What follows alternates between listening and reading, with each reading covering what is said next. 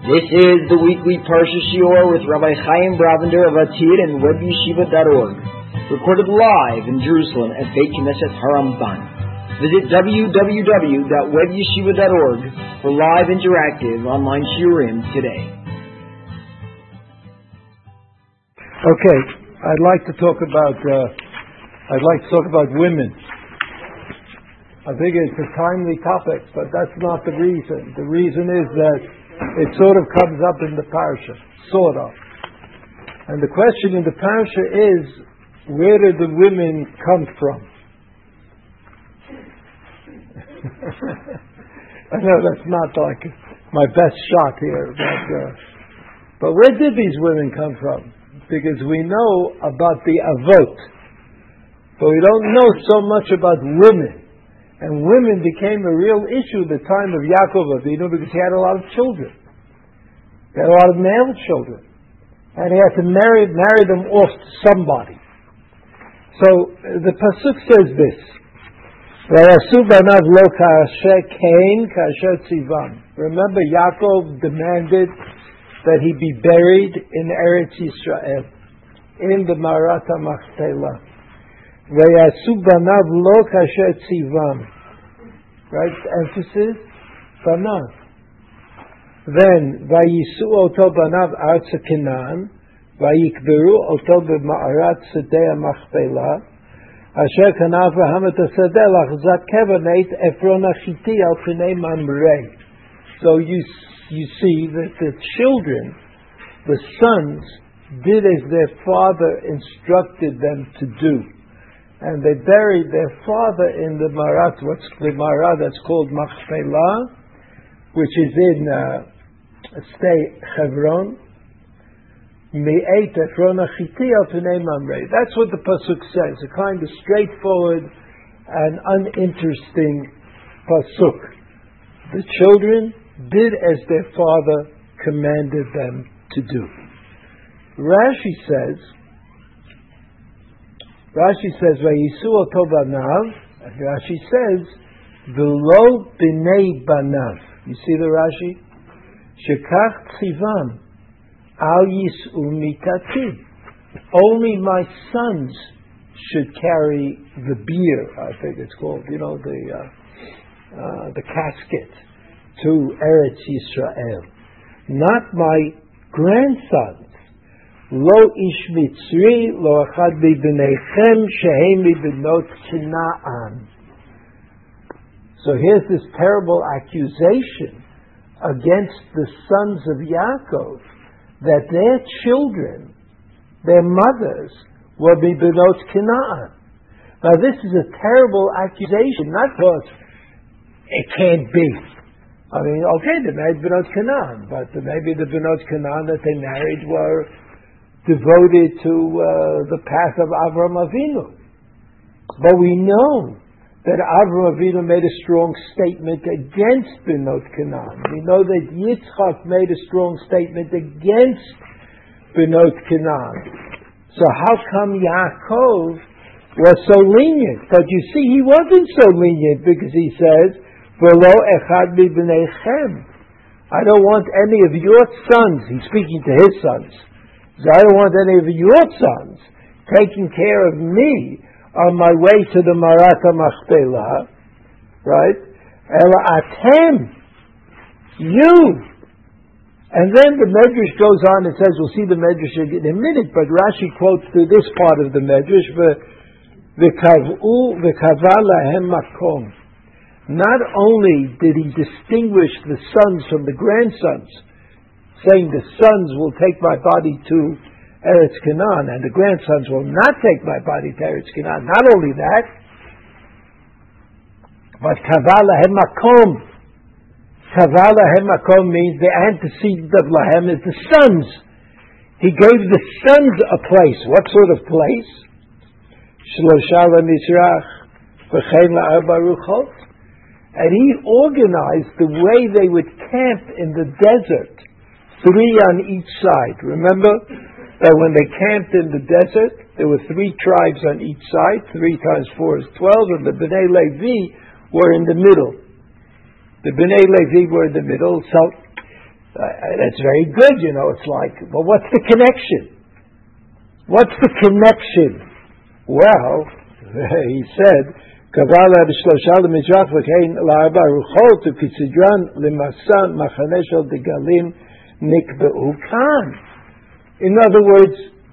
carrying the Aron of Yaakov was like carrying the Aron HaKodesh.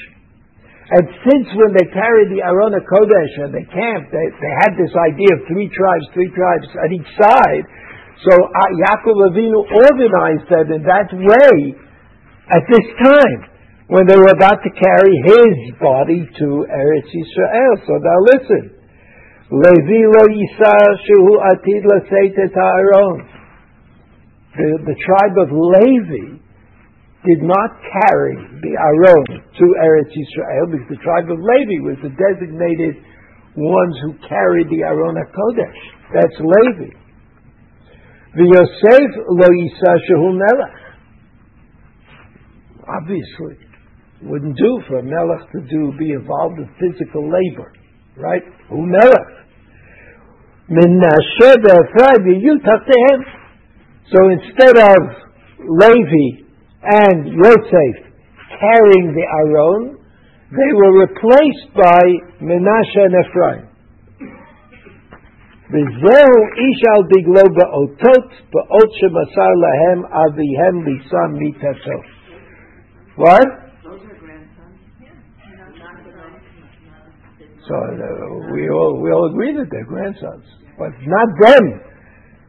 Not the, there were later. There were like uh, like thousands and thousands of Jews. They weren't all grandsons. They may have been grandsons of grandsons. No, the grandsons that carry the Aron, uh, Yaakov's Aron. These are the, the not his grandsons, not his children's children. Correct. These are the, the, they're tribes. This is the son's children. Right, they're the tribe. No, they're just the son. What? Just the son. No, that's right. The sons can't do it. But after the sons, they're not sons anymore. They're, tri- they're part of the tribe. Except for Ephraim and Asher. Right? Right. So they became tribes. You know, the Torah said earlier that they were, they were promoted. Right, right. So, they were pre- so that you have, you have from this, just from this Rashi, just from this Rashi, you see that Yaakov Avinu didn't want to be carried by his sons. Sons. His sons' sons were the children of Canaanite women. Canaanite women. So we see that uh, uh, even though later on all the, they all became part of the tribe and they settled around around the Aron Kodesh. Yeah. Who was, who was the mother of Menashe and Ephraim? Also. What? What? She's not a Canaanite.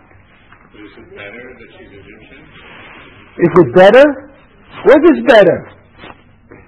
She's Egyptian? Yeah. Would you rather marry an Egyptian woman than a Canaanite woman? Today? Today uh... Well, I know today. I'm just joking. But of course it's better. You understand. What was the difference between the wives of Yitzchak and Yaakov, and now the wives of the sons of Yaakov? What's the difference? See, when you marry a woman from a foreign country, and you and the deal is that you're going to bring her with you to your home, which everybody understands is the deal, right? The woman goes to live with her husband.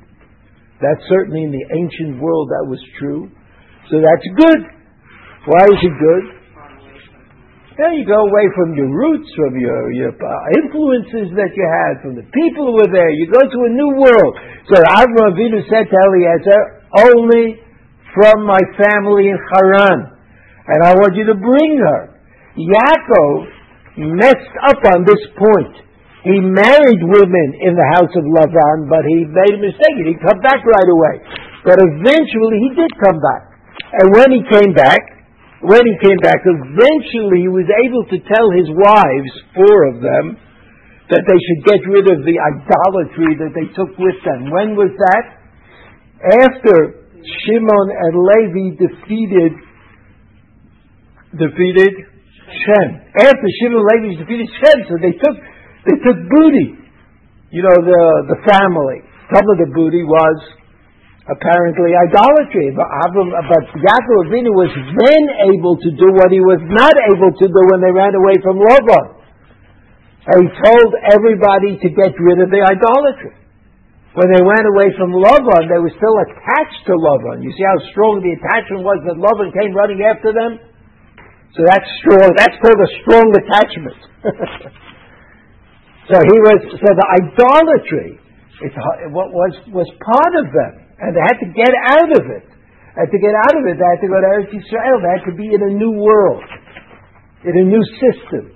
Because in those days, apparently, people believed that idolatry was geographically connected. Right? So if you were in a new place, it was made sense to worship the gods of that place. Whereas if you were no place, you worshipped all the gods. Who was no place and worshipped all the gods? Who? Yitro. Yitro, no. Uh, he, it's true that he worshipped all the gods, but it wasn't because he was no place. It was because he was interested. But who was no place? And in that no place, they worshipped all the gods. Yonah. Yonah? Hello? Yonah. Where was Yonah? No, Yonah was in the water.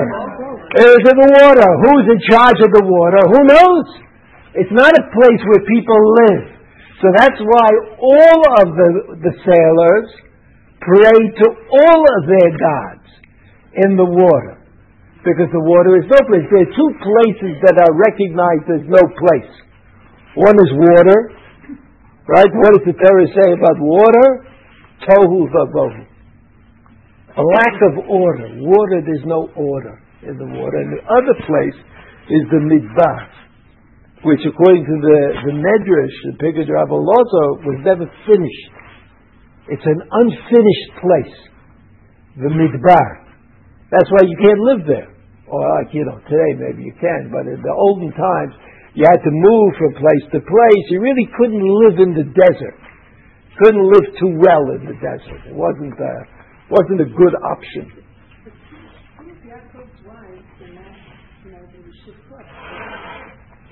Four of Yaakov's wives were not Jewish. What's the difference if they were shvachot or not? So in any event, the problem of wives was a real problem. Was a real problem. And after all, Avram Avinu didn't have a problem. Avram Avinu didn't have a problem because Sarah became Sarah. Her name was changed from Sarai to Sarah, which means that she was a new person. Just like Abraham, his name was changed from Avram, which means that he was a new person.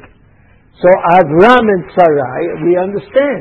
Rivka, we also understand. What's the first thing that Rivka did after that? You know, we hear about Rivka, that she davened. Right? Who did she daven to? She davened to Hashem. What do you mean she davened to Hashem? Why didn't she daven to, uh, because she was into it. You know, she was there with, with Yitzchak. They were davening together. There was no other possibility. Yaakov, Yaakov had a problem. Yaakov had a problem. It, it, it didn't work out perfectly for Yaakov. Had it worked out perfectly, he would have married whoever he married. He would have come to Eretz Canaan, and that would have been the end of it.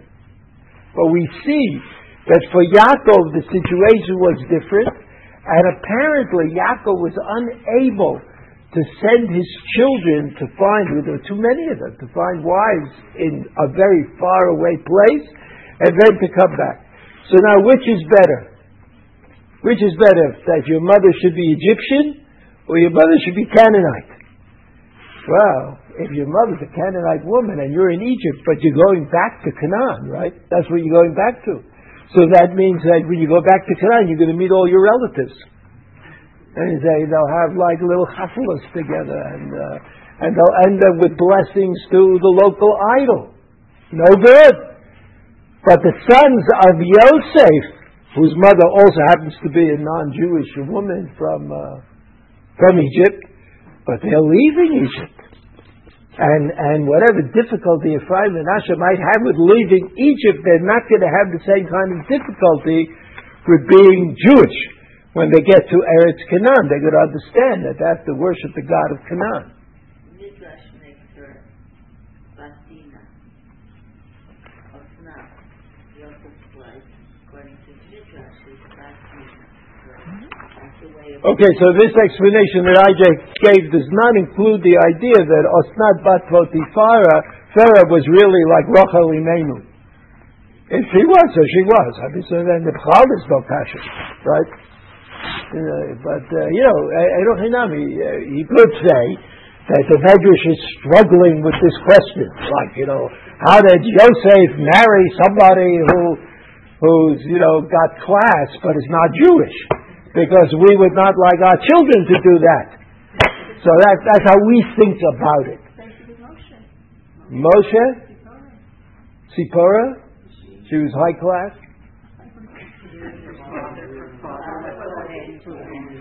Yeah, but her father understood something. He came, after all, to, uh, to uh, Matan Torah. Because he understood that something was happening that was very significant. But uh, we have no indication that Potiphar, Potiphar, Osnat, Bat, Potiphar, or Potiphar, that, that uh, he had anything to do with any of this. He was a Kohen, whatever that means. You know that the the, uh, the Egyptians were into um, dreams. They were into reading dreams, and there are books of dreams that the Egyptians have left left us. They say if you dream about two cows and three horses, so this is what it means. A lot of kind of dream outlines, which, you know, it's still going on today. You know, I mean, there's still people who think they can do that. So let's look at the Tanchuma. The Tanchuma is the second thing on the page, um, the second line. Ma Talmud Lomar Al Diglo Ba'otot Leveit Avotah Ela. This is the Tanchuma that Rashi is based on. B'sha'ashi niftar Yaakov Avinu min ha'olam amar lahem v'shachavti im avotai v'nesatani mimitzrayim v'tfuratani v'tfuratam. So that's what Yaakov Avinu wants. He wants to be buried with his forefathers. He wants to be buried in the place where they are buried. That's what he wants. Chazar al kol banav ubercham upigdam. So then, before he died, he, he blessed all of his sons and picked them. And he mentioned them. He said something about them. He said, oh, here's Yehuda, your Yehuda. He, and he says, Amar lahem, Shetitlu oti biyir'ah v'kavod titlu oti. When you take my body back to Eretz Yisrael, the operative words are yir'ah and kavod. Yirah is a word that's associated with religiosity. It's not just being afraid of danger, but it means like in awe. Even though, you know, when you use synonyms in English, it's not so much better than using synonyms in Hebrew. Right? You know, who knows what these words mean? Oh, you'd have to stop and explain them. But awe, awe is a word that people use. Right? It's not like scared of something. It's overwhelmed by the idea of it. So that that's called yir'ah. Uvechavod. Kavod is something that is tangible. Kavod means if you have to give kavod to your father, so it means you, you can't sit in his place. For example, that's called kavod.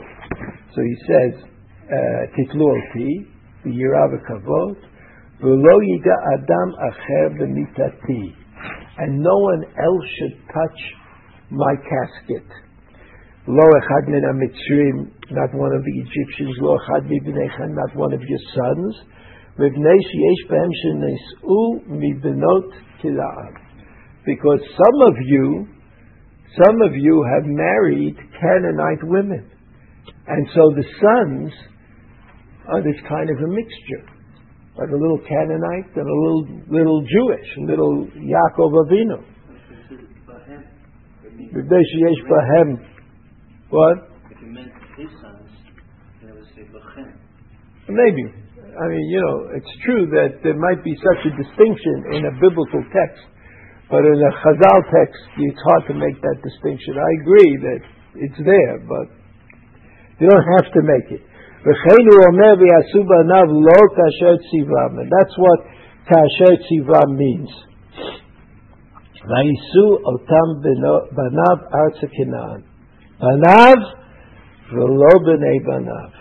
Vayisu otam banav artsa Kina'an. So, I mean, you could ask in uh, like our our feelings of ethics, why are the sons who married the Canaanite women better than the children who were born of the Canaanite women? You know, sounds bad in both cases.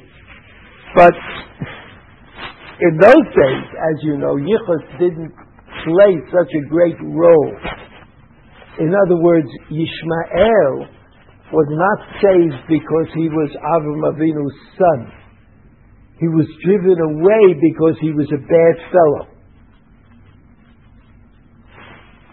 Something changes here in Yaakov. Even though Yaakov distinguishes Yaakov distinguishes the good guys from the bad guys. The good guys didn't marry Canaanite women. I don't know who they married. And the good guys, the bad guys, married Canaanite women. Nevertheless, never, never, nevertheless, uh, they're not so bad. In other words, everything else they did was okay. It was only the that the children became. And they also became okay after a while. They just weren't okay for Yaakov. So you see, they were also brought up in Mitzrayim. Some of them, some of them may have been brought up in Canaan. But, you know, the older ones. They may have taken on a lot of. Yeah, it may have. I mean, look, since we don't have the movie, it's hard to know exactly what we're talking about. But we can, you know, we'll say something. It says, then he goes on and says,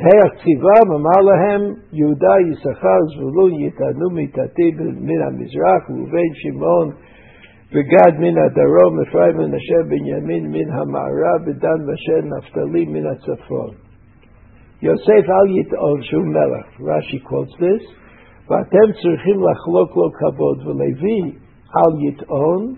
ומה שהוא טוען את הארון, ומי שהוא טוען את ארון חי העולמים, אינו טוען ארונו של מת. אם עשיתם כן וטענתם את מיתתי, ככן ששם שציוויתי אתכם, הקדוש ברוך הוא עתיד להשרות אתכם דגלים דגלים, כיוון שנפטר, תענו אותו כשם שציווה אותם שנאמר ויעשו בניו לא כאשר ציוום. So you could say, you could say this, that if the sons of Yaakov will agree to accept the tzivui from Yaakov, that they will carry the Aron and not their children, and that they will carry the Aron in the way that Yaakov suggests, that they become, in the language of uh, of Chazal and, and, and the Kabbalah, they become the Merkava. They become the Merkava, which itself is a purifying act. So that you change them from the sons who married Canaanite women to the Merkava. That is carrying Yaakov back to Eretz Yisrael, which is kind of an attempt an act of atonement, which is an act of atonement. So now what happened? What happened to these children who are the children of Canaanite women and who are not educated in the way that Abraham and Yitzchak wanted their, their grandchildren to be educated? So what happened to them? So I would uh, venture another pasuk. Another pasuk, even though I have a, a lot of psukim here, but let's just start with this pasuk, Perek Hav Dalet, pasuk Aleph. You see, under the right under the Medrash, Avraham Zakein Baba Yamin, Vashem Berachet Avraham Bachor. You remember that pasuk? It's the pasuk that is the introduction to the story of Eliezer going to find a wife for Yitzchak. So Veirechet Avram Bakol, Rashi says, Bechol Ole Begematria Ben. That if you do the Gematria Bakol, Kaf is twenty and Lamed is thirty, and Ben. And what is Ben? fifty-two. Oh, oh Hashem. It works out. You know, if it didn't work out, we'd be stuck. I'd have to leave. But Rashi says, Rashi says, Bakol equals Ben. Umachasha hayalo Ben hayatzarich lahasiol isha. So you see, Rashi is is uh, interesting, but that was balabatish. It's saying, what is this pasuk? This is the introductory pasuk to the search for a bride for Yitzchak. How so?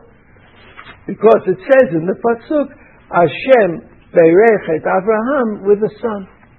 And now he had to figure out what to do with him. What's he going to do with the son? How's he going to make grandchildren out of a son who can't marry anybody in Canaan?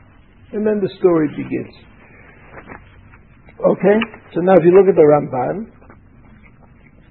this is a very famous Ramban.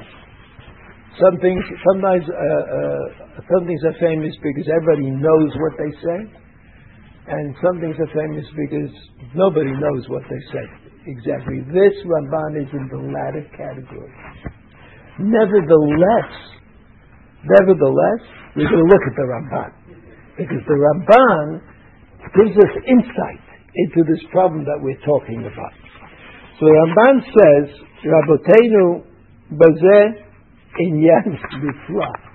Like the Ramban doesn't want you to stop reading, so he says inyan nifla.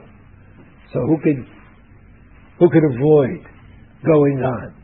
So we go on, and there's a Gemara in Baba Batra. Vashem berachet Avram bakol. Rabbi Meir omer shelo hayta lo bat. Rabbi Meir said the great blessing of Avram Avinu was that he didn't have a daughter. Why? What's the great blessing of not having a daughter? They didn't have to find her a husband. Find her a husband doesn't mean that it would be difficult, because he had a lot of money. It's easy to find a, a husband, but how could he find a husband that had the same ideals as he had? How could he have a, find a husband who is like Avram Avinu? Because you know the men tend to be independent. They go their own way. So Rabbi Meir says that there was a tremendous bracha that Avram Avinu received, and that tremendous bracha was that he didn't have a daughter. And we never heard, heard of a daughter that Avram Avinu had. The second opinion in the Gemara is Rabbi Yehuda. Rabbi Yehuda says, Bat hayta, that in, in, in terms of possible uh, uh, in terms of the, the, the possibilities of experience, so that includes a daughter. Because even though it would have been difficult for Avram Avinu to marry her off, but Rabbi Yehuda said he had a daughter. He definitely had a daughter, and he had that experience, and he had to teach his daughter. And so this becomes like, you know, Rabbi Meir, I understand. Rabbi Yehuda, I don't exactly understand, because after all, it's true, it says Bakol. Bakol means everything. Everything should mean a daughter. Why not? But then there's a third opinion. Now, this is very unlikely. Usually in the Mishnah, there are two opinions. One says kosher and one says treif.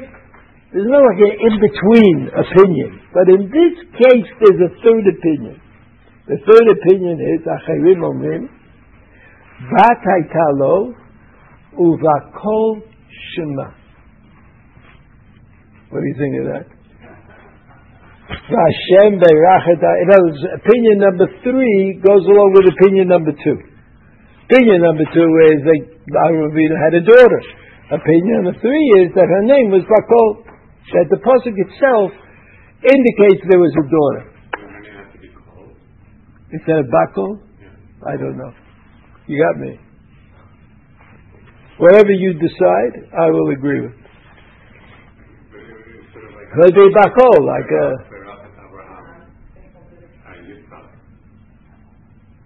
Yeah. It's not an object of a preposition. It's just. Ah, oh, it's grammar. You're talking. You're talking about grammar. Yeah, because Oh, okay. Okay, so her name was Cole. That's also fine.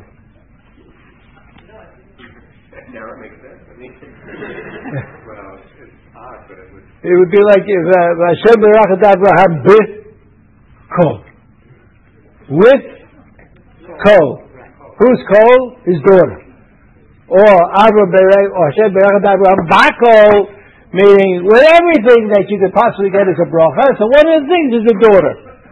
Right? That's the distinction. Okay. You're happy, I'm happy. I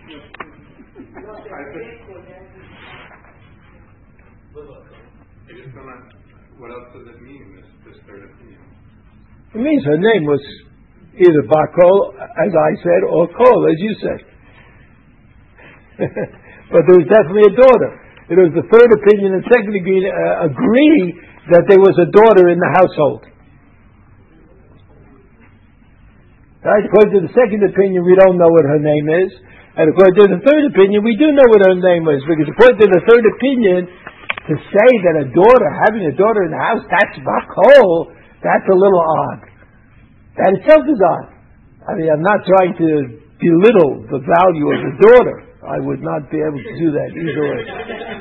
So the three of my daughters sitting here would not be a cool move, as they say. So okay, so what's the big deal? What's this conversation about? Did have a daughter? Didn't have a daughter?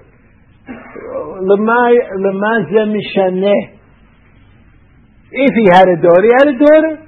So she's like one of the many personalities in the Torah that don't really speak up, don't affect anything. If he didn't have a daughter, so he didn't have a daughter because he had another child that was his child. So up to here is the Gemara. Then you have the Ramban. The Ramban says this. Uh, The Rashi Rabbi Meir, that's the first, he's explaining the the, the Gemara is explaining the first opinion. Shelo ita lo bat l'Avraham. Avram didn't have a daughter. V'zo lo libracha ki lo haya yechol asi'ah b'akov bnei Kina'an ha'arurim. He explains why does Rabbi Meir think it's a bracha not to have a daughter. Because he would have to marry her off to the Canaanites. And according to the minhag of those days, the wife went with the husband. So the wife goes with the husband. It's like he's sending her off to Shema. So he raised her to be a Jewish woman, and he, she'll end up as being a non-Jewish woman.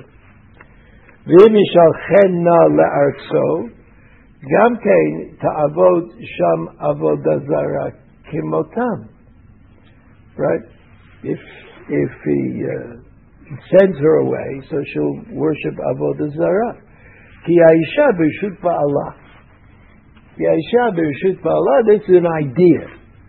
This is an idea. I'm not sure that it's a hundred percent accurate today, but it's more or less accurate. That you know, after all, there are a lot of decisions. Families have to make decisions, and very often, uh, oh, I'll say that. No, I don't know. I don't know. I have like, you know, you have an impression. You have an impression. The impression is all the men that I have uh, studied with, like all my rebbeim, seemed to me in the shir, when they were only men, to be very significant. But I realized I don't know exactly how they played itself out at home. You know, like maybe it was different. But, you know, my impression was that you know, since since uh, uh, the issue was always halachic, so when the person who knew the halacha was the person sitting in front of the room, so he he had the definitive answer to all questions. So it had to go his way. Today, I think it's a little different, you know, well, for good and for bad. Like you know, if they're good, it's bad. You know, things change. And you could spy the good, but you could also sometimes see what's not so good. What? It's not a, it's not a pasuk, but it, it says in the Gemara.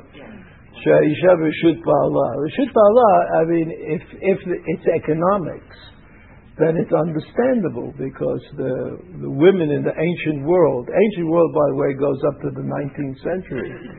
Not so ancient. The ancient women in the ancient world had uh, were not economically well positioned, and so that uh, Baal Hame'ah is Baal Hadeah, as they say.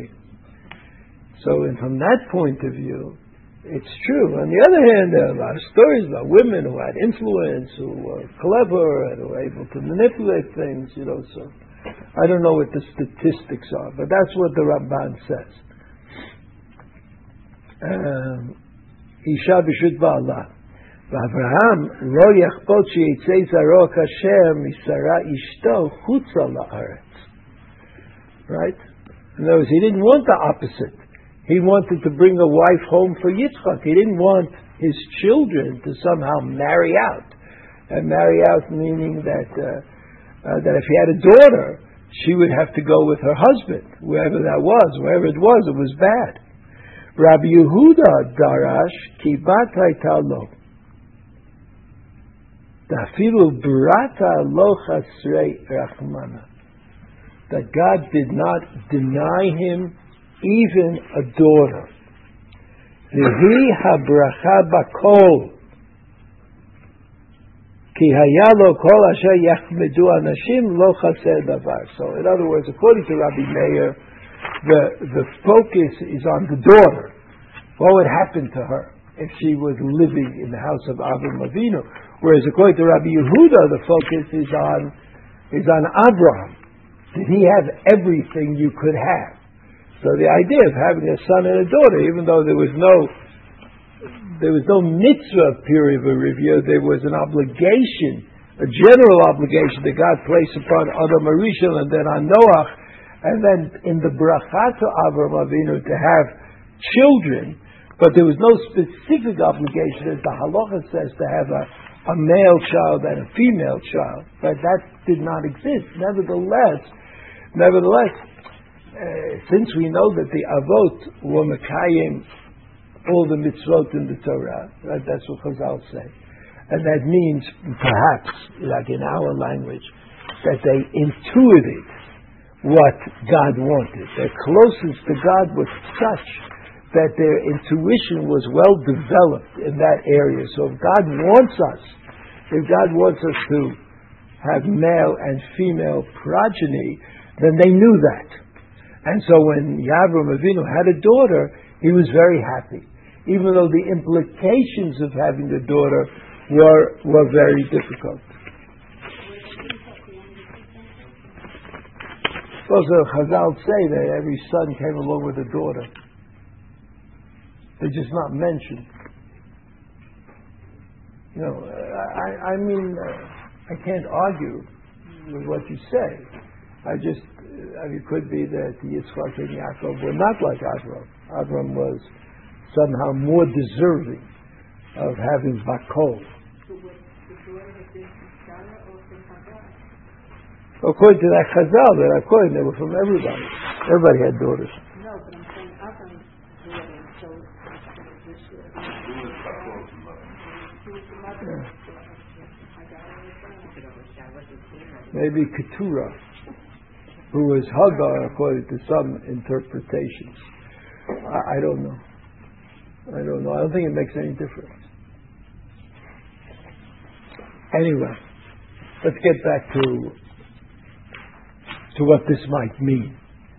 Right? And this is interpreted at length by the Ramban in a kind of Kabbalistic essay. Right? And um, which we are not going to try to tackle right now, but what we are going to do is try to summarize what the Ramban said about Vashem Berachat Avraham Bakol. He says, first of all, he says that the Acherim Omrim, that he had a daughter. Um, the Acherim Omrim, the specific quote,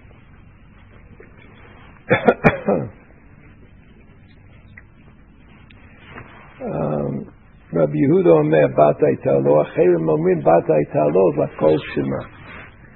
That Bakol Pakol is a word that's used to describe the last sphirot of the ten sphirot.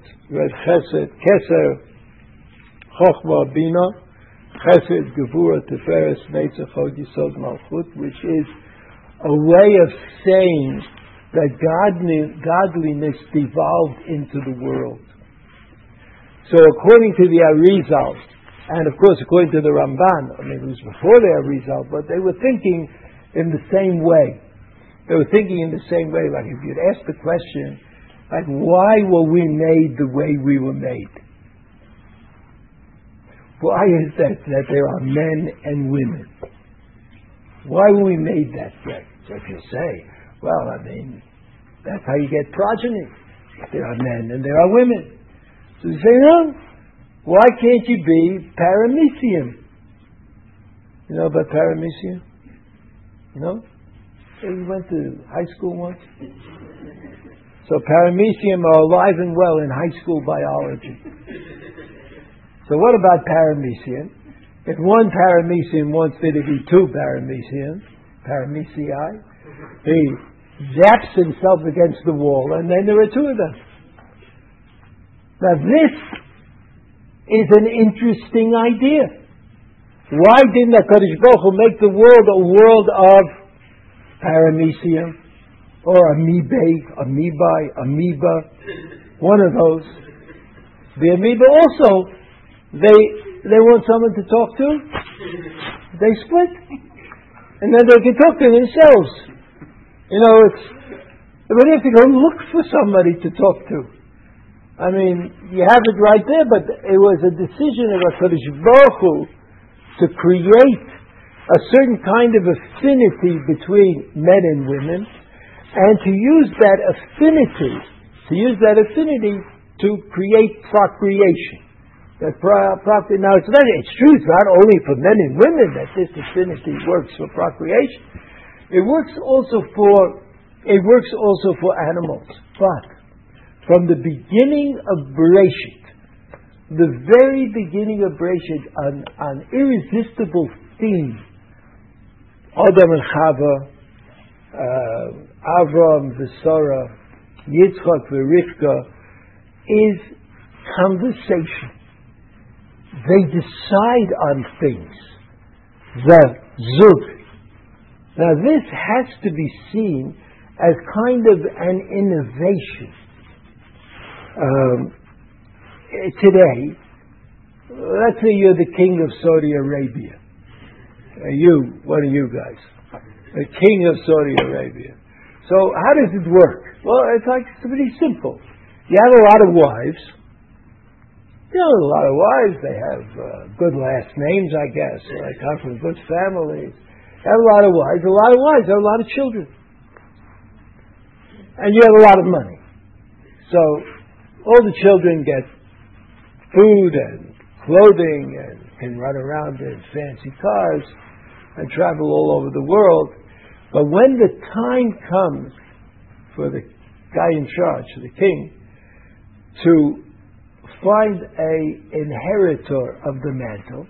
So he looks at his sons and he sees which one is talented, which one can do the job, and he picks him out and he says, "You're it." He didn't make such a big investment in education, in uh, in deciding how they would be. He taught them how to shoot an arrow. He taught them how to go falconing in the in the the wilderness. And he did all kinds of things which, you know, some of the kids liked it, and some of them didn't. If he has daughters, so the daughters different, he teaches them French and Latin and English and literature and philosophy, everything. The boys, never, he wants bulzanim. And so he teaches them all that other stuff, you know, how to shoot arrows, how to get missiles to run off of your computer, the things that are really very significant for leadership. But he doesn't have to invest himself in it.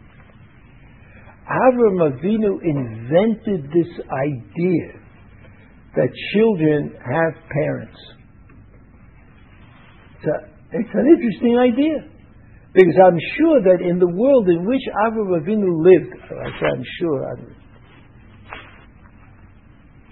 it's a joke. I'm sure that in the world that Avram Avinu lived, the other children didn't have parents. That is to say, they had biological mothers, they had biological fathers, but that was not the way it worked. There were a lot of them, and you had to choose. According to Avram Avinu, you had to choose your parents first. And that's why Avram Avinu insisted that the mother of his children would be Sarah. And that's why Yitzchak insisted that the mother of his children, we understand that Yitzchak had difficulty Yitzchak and Rivka had difficult conceiving, and to me it's it's possible to say that that difficulty came because Rivka herself had to be fashioned, had to be made into, right? And that's why Chazal say that when Rivka went into the tent of Sarah, the Anan HaKavod also came to the tent of, of Sarah. In other words, it was Sarah again. Well, what do you mean it was Sarah again? It means that the children that would be born of Yitzchak and Rivka would be like the children that were born of Abraham and Sarah. That was the whole idea. In order to create a nation, in order to create a nation, you had to have everybody in. When was that nation created? When Yaakov Avinu blessed his children in the parasha of Vayechi, because there were no exceptions. Even though some of the children were given Musar, right? Yehuda and Shimon and Levi, Reuven, they were given Musar for what they had done previously. They were given Musar as children. They were included. That was the chiddush of Yaakov Avinu. So Yaakov Avinu says to his sons, I want you to carry me to Eretz Kina'an, but not your children, many of whom are the children of Canaanite women. That is not to say that they will not be incorporated ultimately into Klal Yisrael. They will be incorporated. And when will they be incorporated? In the desert. When three tribes will be on each side of the Aron HaKodesh. Three tribes in a place. It's an order. O R D E R. It's order. It's the way it should be. Even though right now they are not Ra'ui worthy of carrying me to Eretz Yisrael, they ultimately will be worthy. And they will have a place around the Aron Kodesh. Right? Except for Yosef and Levi, who are replaced by Ephraim and, and Menasheh. So you see that things changed, but they didn't change. First, the principle had to be established that the father and the mother had to be worthy. And that was true for Avram and Sarah and for, uh, for Yitzchak and Rivka. But then another principle had to be determined. And that principle was that even if there was lack of worthiness someplace along the line, the nation of Israel, the family of Israel, would remain intact. And so that the sons of the sons would certainly become part of Am Yisrael. They would certainly be included. And you know, as I think I mentioned, that when the Jews came back with Ezra and Nehemiah to Eretz Yisrael, they understood that they had the that they had a problem because many Jews had intermarried for whatever reason. And this goes on through the time of the Gemara. And the Gemara, the Moraim say, what? If Ezra and Nehemiah had a problem, right, that's four fifty B C E. So we, who are living three hundred C E, right, seven hundred fifty years later, maybe we're also not Jewish. They were also not Jewish. We also are the descendants of some woman who didn't convert, who married a Jew, like you say today with the Russians, right? But maybe we're all Russians from that point of view. So what did the Gemara do? It devised an interesting principle.